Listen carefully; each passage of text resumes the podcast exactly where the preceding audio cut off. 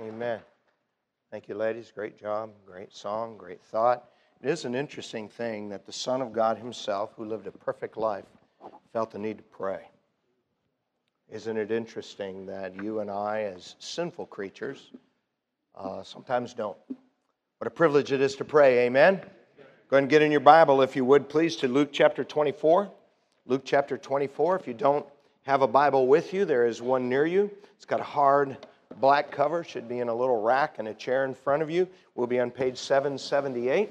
Luke chapter 24. For many months now, on Sunday mornings, we have been talking about things that Jesus exclusively said to his disciples. This is actually our the 30th thought that I had planned in the series. I have one more, uh, Lord willing, anyway, to leave with you uh, after today uh, before we begin our next Sunday morning series that I've entitled Great Truths Written with Simple Words.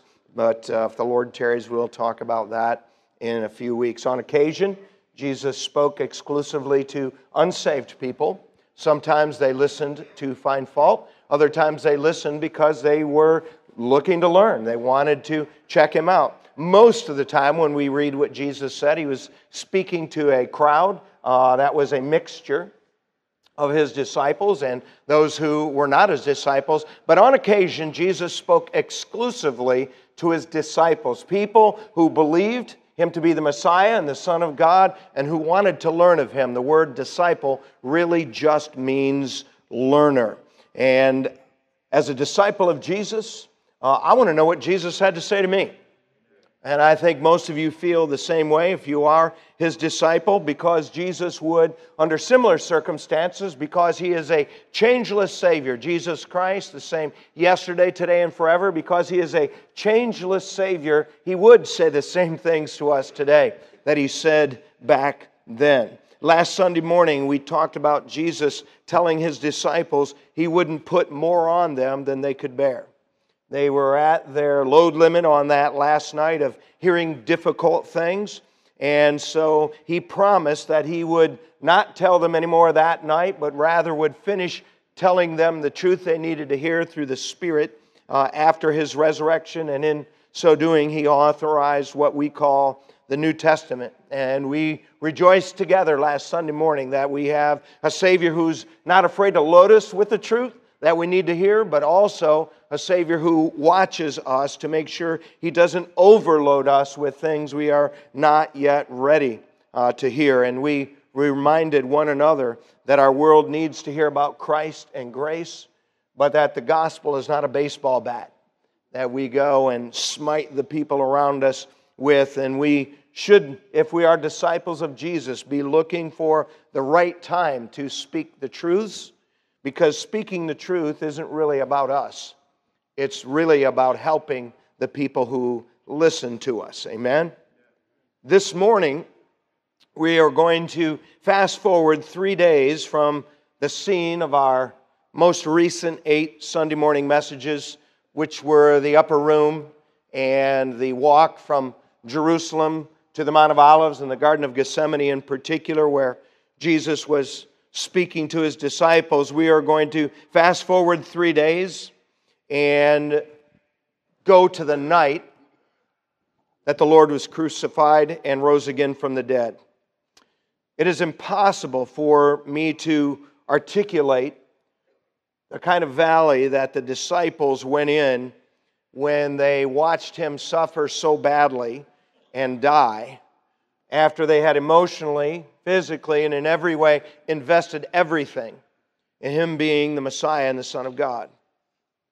And as the third day after his crucifixion wore on, reports from women who believed trickled in that Jesus was alive. Unfortunately, the bulk of the disciples and all the men, they didn't believe them. They'd told the men that they had seen angels and had spoken to angels. They had told them that they had seen Jesus and spoken to them, but they didn't believe. Peter and John had ran and went into the empty tomb and they saw Christ's burial garments there, but they didn't see him or angels. And as that third day was drawing to a close, two of the prominent disciples were walking from Jerusalem to a small town called Emmaus that was about seven and a half miles from Jerusalem. These disciples were, of course, even though it was three days after the event, they were dejected, disappointed, and depressed. And many of you know the story of how Christ himself joined them as they walked, though God did not allow them to recognize him at the time. As they reached their destination, they invited him in for dinner, and when he prayed, they immediately recognized him. Nobody could pray like Jesus. They immediately, then, of course, hurried back to Jerusalem to tell the apostles and other disciples what they had seen and heard. You know, there are a lot of people who never read the Bible but would claim they believe it to be the Word of God.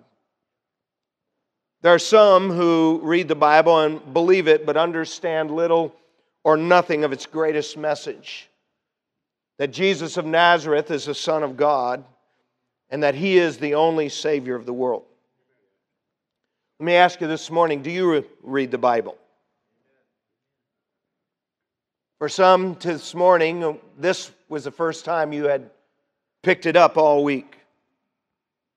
Have you been able to see for yourself its key message and key doctrines? Did you know God must give someone understanding if they're going to understand the Bible? It's a book from God, not a book from man. Did you know Jesus said several significant things to his disciples on that third day when he appeared in their Sunday evening assembly? You would stand tonight in honor God's word. What did Jesus have to say exclusively to his disciples? Title of our thought this morning is I want you to see me in the scriptures. I want you to see me in the scriptures. Luke chapter 24. We begin reading in verse 33, Luke 24 33. And they, that's the two disciples from the road to Emmaus, rose up the same hour, returned to Jerusalem, and found the eleven gathered together, and them that were with them, saying, The Lord is risen indeed, and hath appeared to Simon. They told what things were done in the way, and how he was known of them in breaking of bread. And as they thus spake, Jesus himself stood in the midst of them, and saith unto them, Peace be unto you. But they were terrified and affrighted and supposed that they had seen a spirit. And he said unto them, Why are you troubled? Why do thoughts arise in your hearts? Behold my hands and my feet, that it is I myself. Handle me and see, for a spirit hath not flesh and bones, as ye see me have. And when he had thus spoken, he shewed unto them his hands and his feet. And while they yet believed not for joy and wondered, he said unto them, Have ye any meat? And they gave him a piece of broiled fish and of an honeycomb. And he took it and did eat before them. And he said unto them, These are the words which I spake unto you while I was yet with you, that all things must be fulfilled which were written in the law of Moses and in the prophets and in the Psalms concerning me. Then opened he their understanding that they might understand the scriptures.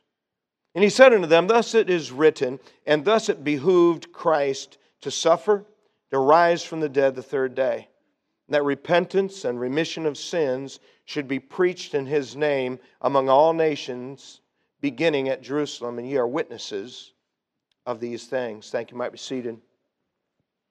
We're not told how long it took those two disciples to make the seven and a half mile return trip to Jerusalem. I'm sure they went as fast as they could. I mean, even if they were in some kind of shape and were able to somewhat run, it could have easily taken them almost an hour. And even walking quickly, an hour and a half or so. I mean, imagine what would have been going through their minds on that long journey as they went back to Jerusalem. All they really knew was that Jesus was alive and that he had completely changed them from despair and depression to great joy and great hope about their future because he was alive. Now, we're not told who all was with the apostles, but this upcoming exchange was between Jesus and not just the apostles, other disciples who were with them assembled. In verse 33, it says in the end of the verse, and it says, And they found the eleven gathered together, and them that were with them.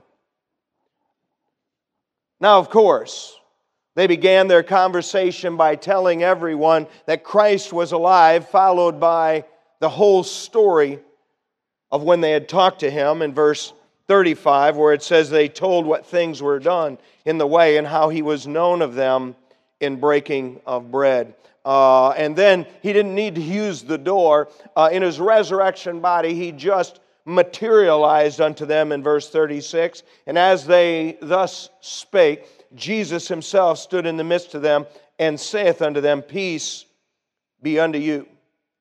You see, that night in his resurrection body, his resurrection body was flesh and bones, but no blood. In verse 39 says, Behold my hands and my feet, that it is I myself. Handle me and see, for a spirit hath not flesh and bones, as ye see me have.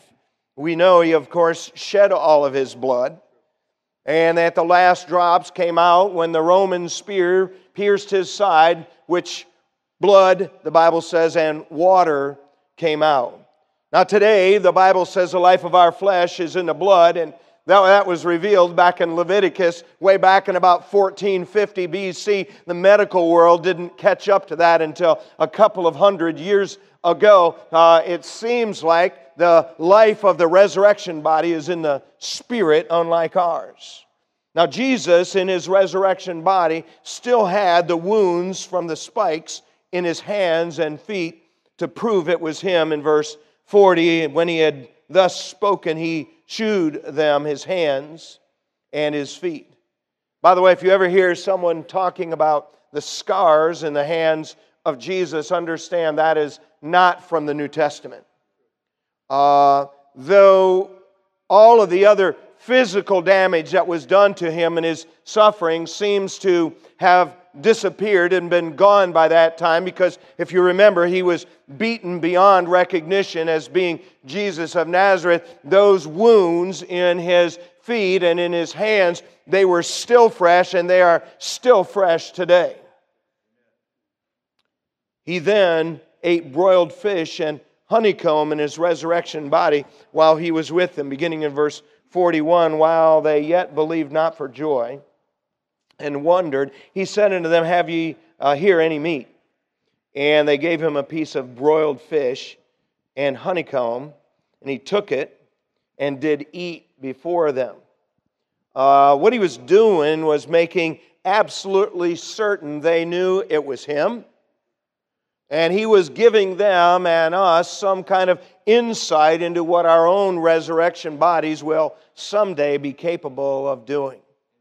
Now, I don't know what you think. For me personally, I'd rather have fried fish to broiled, and I'd rather have french fries and ketchup than honeycomb. But I think the point is simply this uh, all of us pretty much enjoy eating and that in the resurrection body, uh, we're going to still eat. Amen? And after making sure they knew it was the same body that he had when he walked among them and that uh, he died in, he begins to teach them. Now, a lot of people, they don't ever pause to consider the incredibly high view of the Bible Jesus had and how Jesus used the Bible the average Christian and the average spiritual leader, they handle the Bible like other spiritual leaders handled it, whereas really what we need to do is begin to handle the Bible like Jesus handled the Bible. Listen, every word Jesus of Nazareth spoke were the words of God.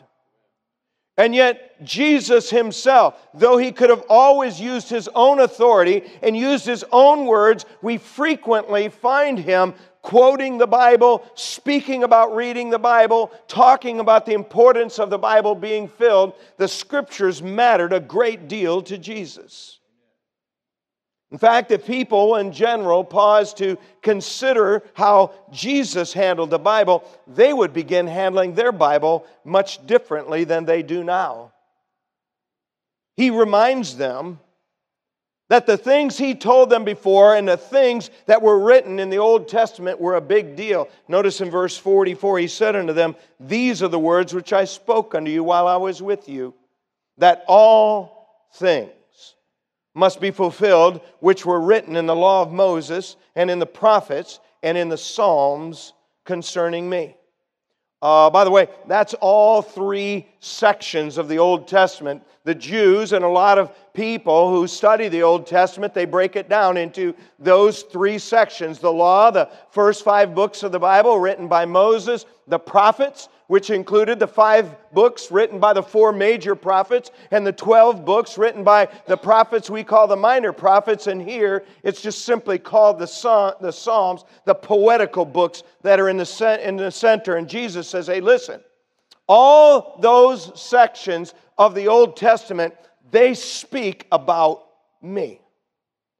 He warned them exactly what was going to happen, but they didn't listen. Keep your hand there. Just go back to Luke chapter 9 when we talk about him telling them about things he had said to them and things that were written in the Old Testament about him. Luke chapter 9, notice what Jesus told his disciples. It says, saying, The Son of Man must suffer many things, be rejected of the elders and chief priests and scribes, be slain and be raised the third day. By the way, you can't get any clearer than that. You mean to say, Brother Wally, that Jesus very specifically and clearly told his disciples that he would suffer, that he would die, that he would rise again the third day? He did many times. In fact, Matthew uh, records at least six separate times.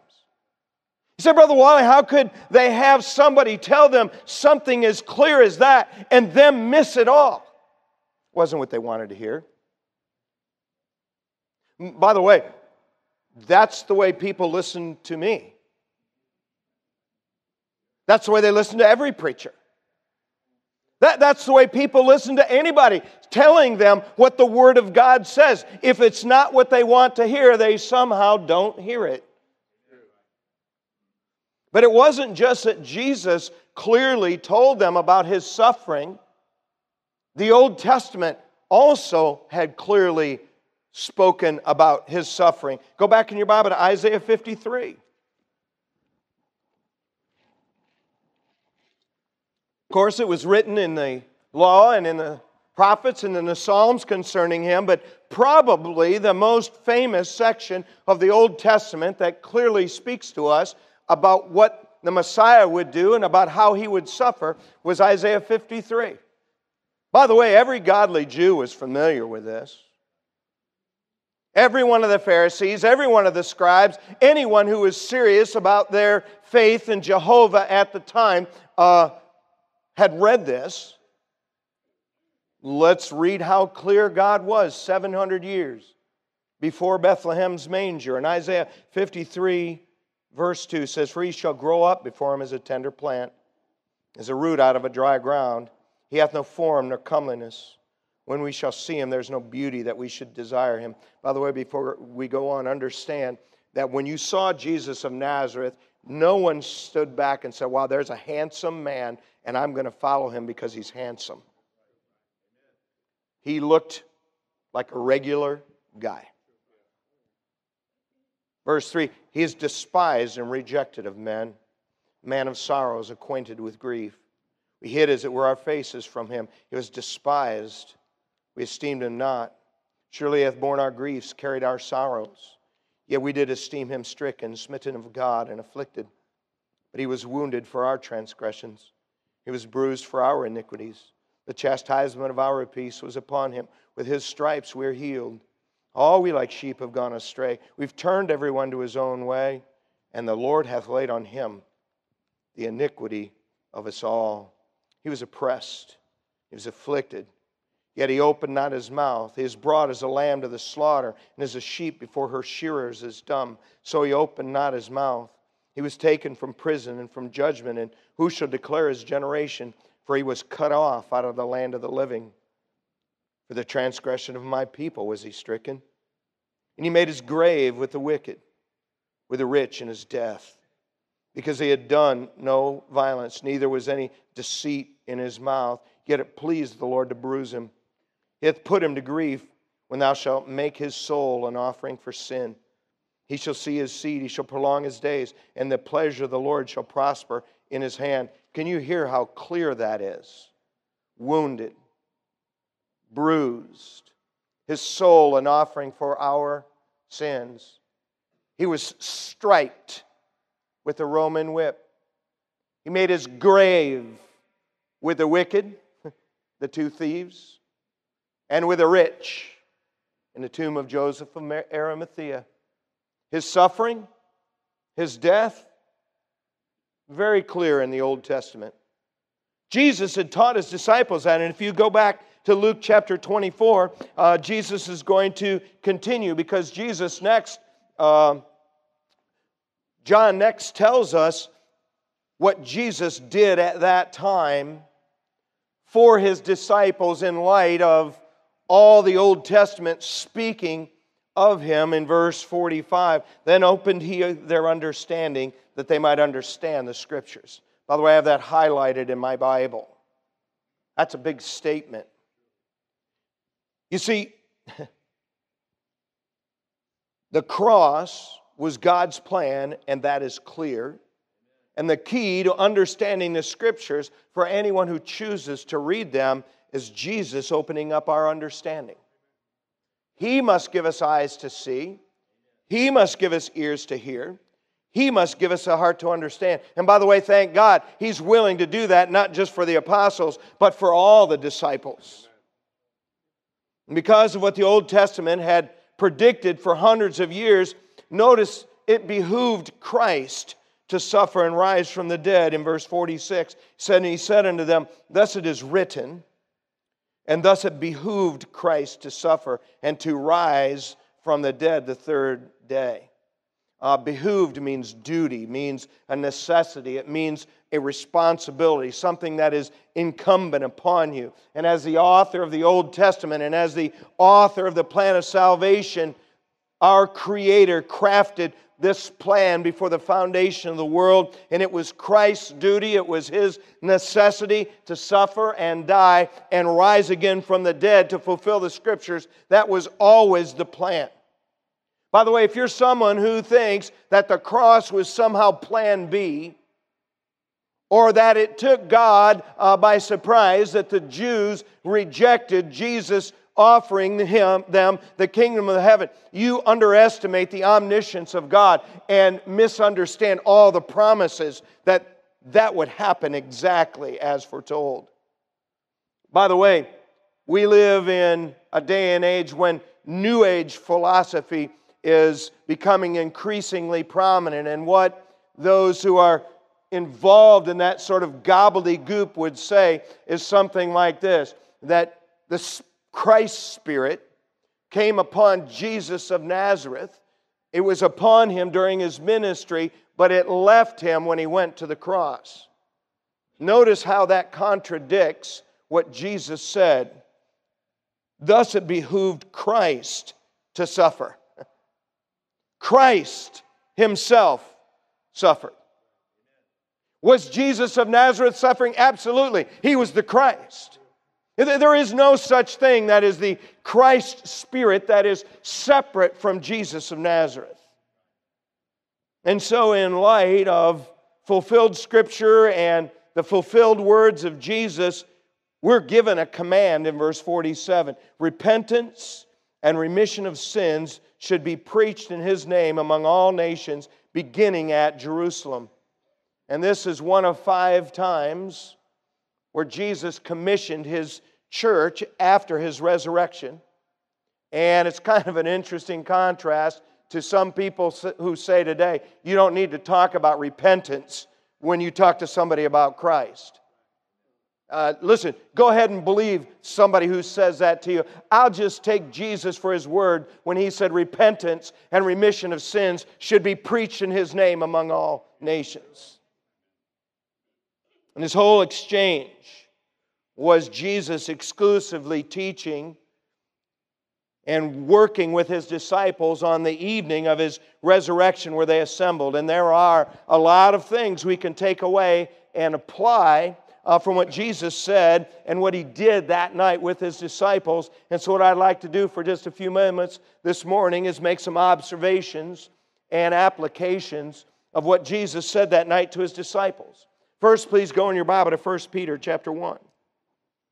1 Peter chapter 1.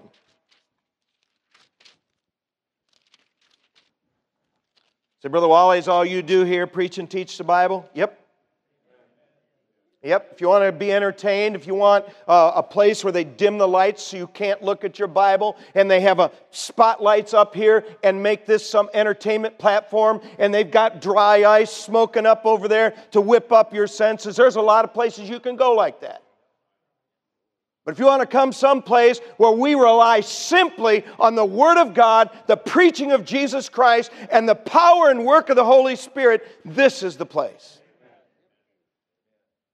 Some observations and applications. Number one, our Creator planned for the Son to suffer and die from the foundation of the world.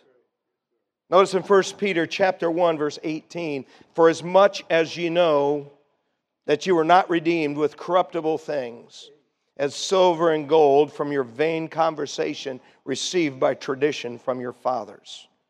That's in other words, you were not redeemed by the Jewish religion. Verse 19, how were they redeemed? But with the precious blood of Christ, as of a lamb without blemish and without spot. Here it is, who verily was foreordained before the foundation of the world, but was manifest in these last times for you. Notice our omniscient creator has not been caught off guard by anything. Now, none of us understand why God, in his omniscience and omnipotence, allows the free will of man and devil to go to the extent he allows that to go. But understand, that was God's plan. You and I look around us and we see the turmoil in America. We see the complacency and lukewarmness in what is called Christianity in America. And we say, What's going on? And what I'm saying to you this morning is that nothing goes on that is not in some way according to the plan and will of God.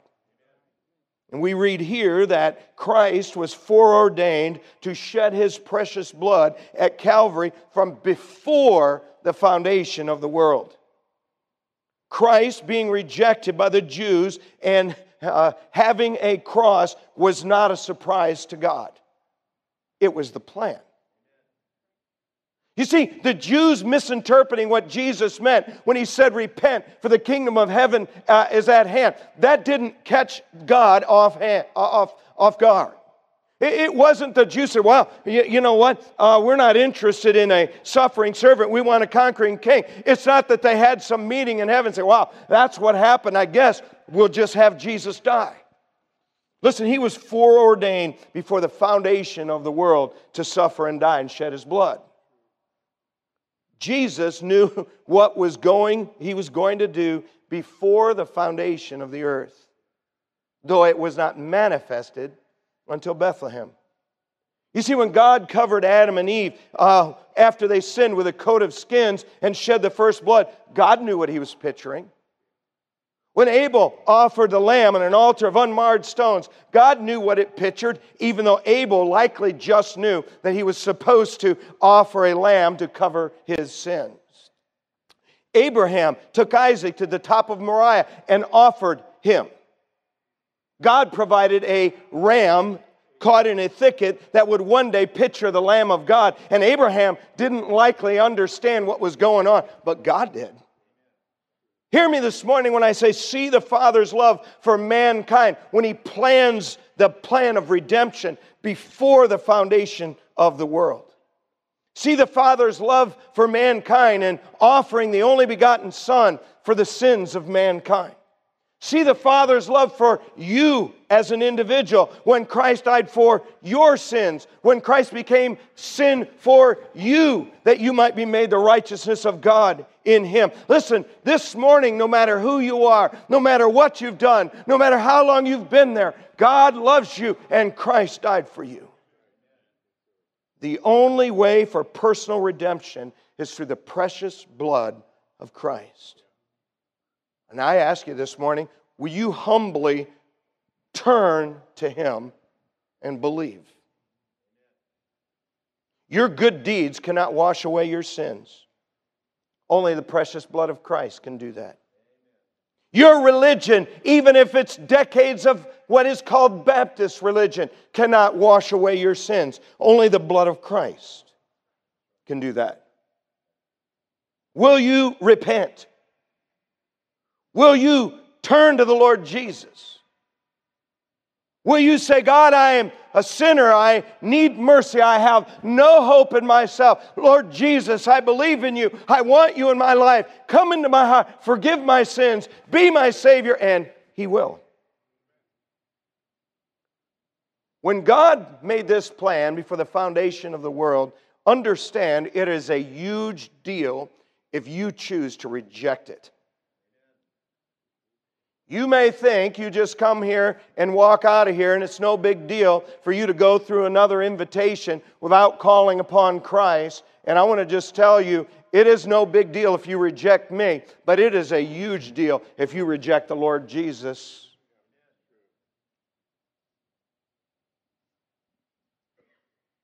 There were no prophecies of the life or deeds of Confucius or Buddha or Mohammed? None.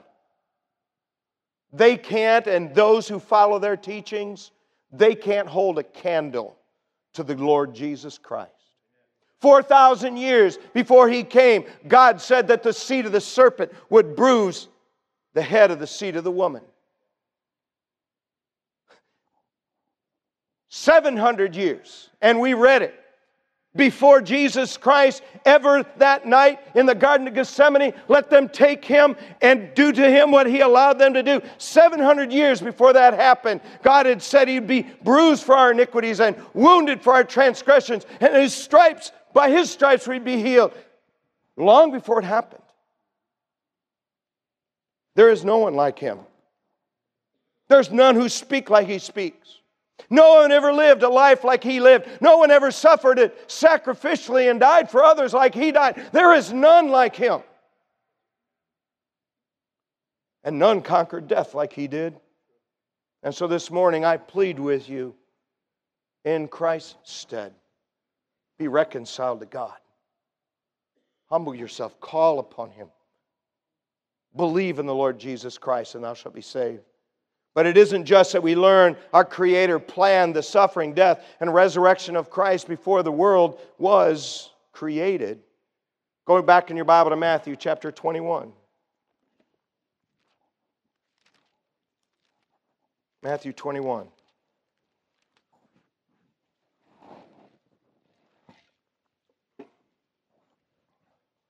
Here's number two.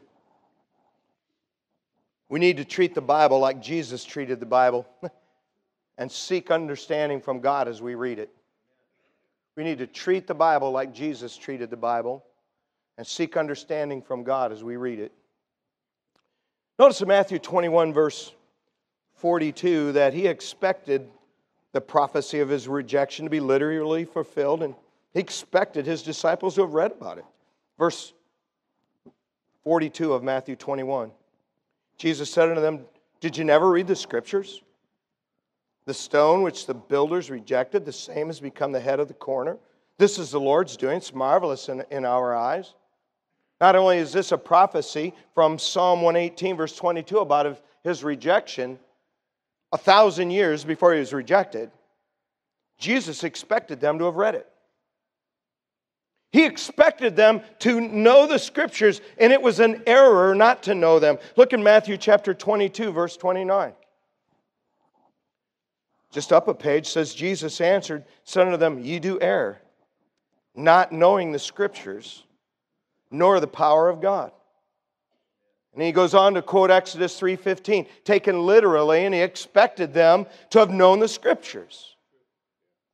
Turn up a few pages to Matthew 26. Listen, I could, I could spend 30 minutes on these kinds of examples. It's ironic that Christian people all over the place, they don't read their Bible. So I don't like the Bible. Well, they're probably not saved.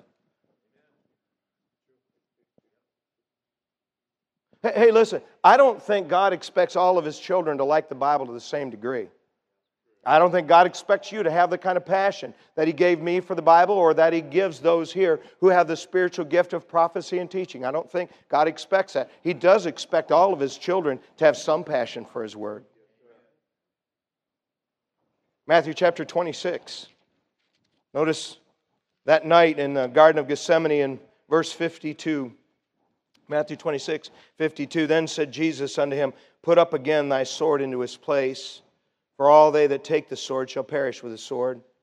Thinkest thou that I cannot now pray to my Father? He shall presently give me more than twelve legions of angels. But how then shall the scriptures be fulfilled that thus it must be? Notice what he did. He expected to fulfill the scriptures, and that what they said must be done. Verse 55 In the same hour said Jesus to the multitudes, Are you come out as against a thief with swords and staves for to take me? I sat daily with you teaching in the temple, and you laid no hold on me. But all this was done that the scriptures of the prophets might be fulfilled.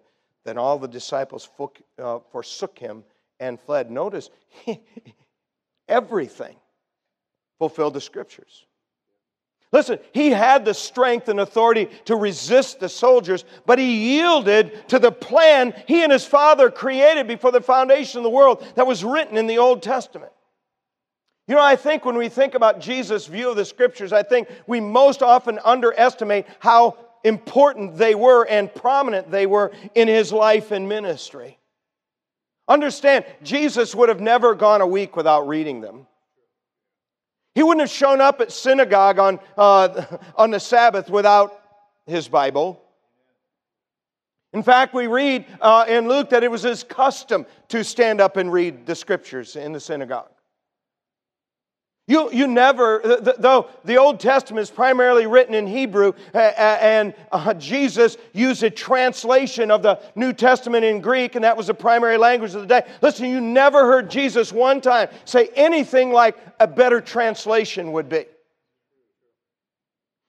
You say, why? He would have understand the, understood the original languages so much better than everyone else. You're right, but he did not want to tear anything down that was in the hands of the people. It's an amazing thing to me. People out of one side of their mouth say, You must understand the original languages to understand the Bible. And then out of the other side of their mouth, the King James Bible is too hard to understand. Yeah, like it's tougher than Greek and Hebrew? Doy.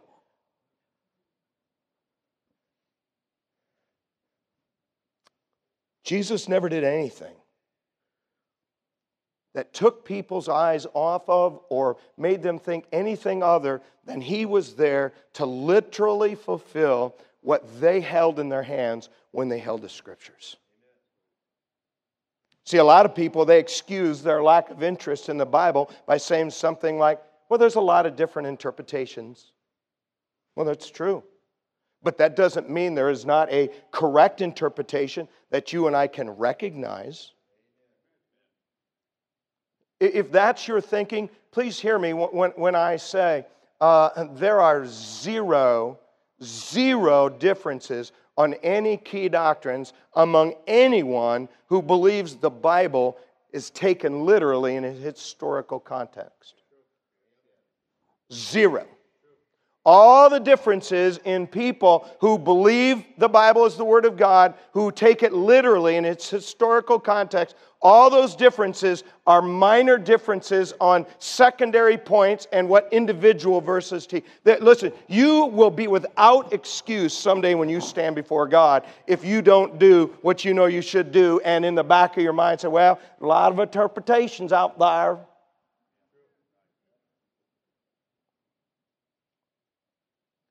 You know, some of the best advice I could ever give you when it comes to the Bible is simply this look for what God meant not what it means to you. I remember as a new Christian hearing, well, this is what the Bible means to me, and that really impressed me because I was ignorant. I didn't realize at the time that that's actually a prideful thought to be looking for what the Bible means to me. Listen, my, I would say to you this uh, the Bible is from God. Look for what God intended when He wrote it, not for what it means to you. And then be humble enough to receive whatever God intended, whether it means that to you or not. Listen, there's no disagreement about the character of our Creator, the deity of Christ, the triune na- nature of our God. There's no disagreement that salvation is only by grace through the finished work of Jesus Christ. There's no disagreement that our Creator's desire for His children is to live a faithful, holy, and separated life while loving others around us. God's goal for us is not to live our best life now. We live our life for Christ now. That will always be fine now. And God's best life is always tomorrow. So, Brother Wally, why do you take the Bible like that? That's the way Jesus used the Bible. That's the way Paul used the Bible. That's the way Peter used the Bible. And I want to tell you what, that's good enough for me. See, the problem isn't really generally the clarity of the Bible, though there are some difficult places. The problem is our lack of effort. The problem is we don't want to face what it actually says. So, how do you know that, Brother Wally? So few people ever come up and ask me. But it isn't just about the Bible itself. We get insight into the mind and will of our Savior from what he said to his disciples. Go lastly to your Bible in Philippians chapter 3. Philippians chapter 3.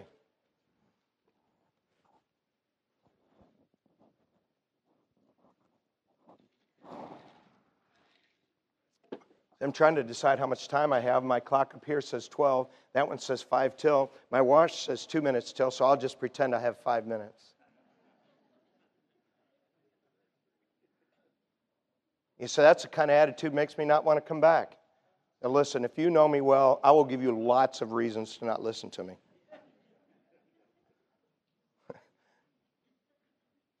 I, have told you this many, many times.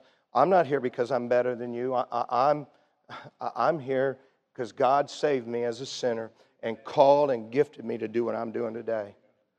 It is one sinner preaching to a bunch of sinners about the wonderful Savior and book that He left us.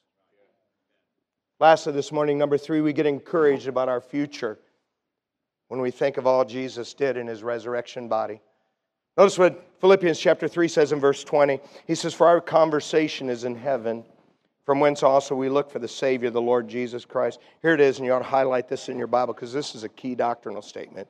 He says, Who shall change our vile body, that it may be fashioned like unto his glorious body, according to the working whereby he is able even to subdue all things unto himself.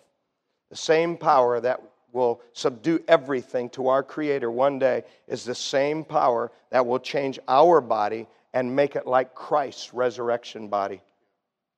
You know, some people have inadvertently made heaven less appealing by the way they describe what goes on.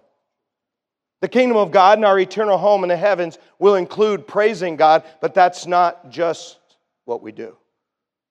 The kingdom of God and our eternal home does include rest for our souls, but it is more than just a spirit floating around in the clouds without a care. We just read that how when Christ returns, he will change our vile body and make it like unto the glorious resurrection body of the Lord Jesus Christ. And we got a glimpse of that in our story. Now, we could spend literally message after message talking about what God has in store someday for those who have believed and for those who have loved the Lord and served Him all His days. I'm not going to spend any time doing that, but I, am just here to say this this morning God's future is more than just eternal life with our Creator and the saints who've gone before us, so that will be wonderful. It will be more than rest for our souls, praising God and no longer hindered by our spiritual adversary. It is not just a mansion in a gigantic golden city of God whose gates are pearl, whose walls are jasper, and the street of which is gold. It is more than just a place where there is no more death no more violence, no more suffering, no more abuse, no more cancer, no more hatred, none of that stuff at all. It will be wonderful. But you know, in our resurrection bodies, uh, we will travel all kinds of places just like Jesus did, like that. Say, where are you going? Well, someplace warm this time of year. I like the water. Now, you might think that's silly, but you know, I, I'm happy just splashing in a puddle. And it's even better when it's like a lake or an ocean. And my background screen on my computer is all water scenes. And I, I look at them all the time, and she might not want to go, but I always think, man, my wife and I someday will get to see that. Now, since you're not really married in the same way, she might ditch me.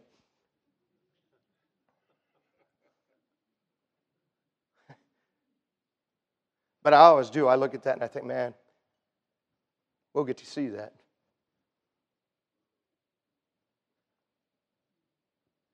We'll eat and drink.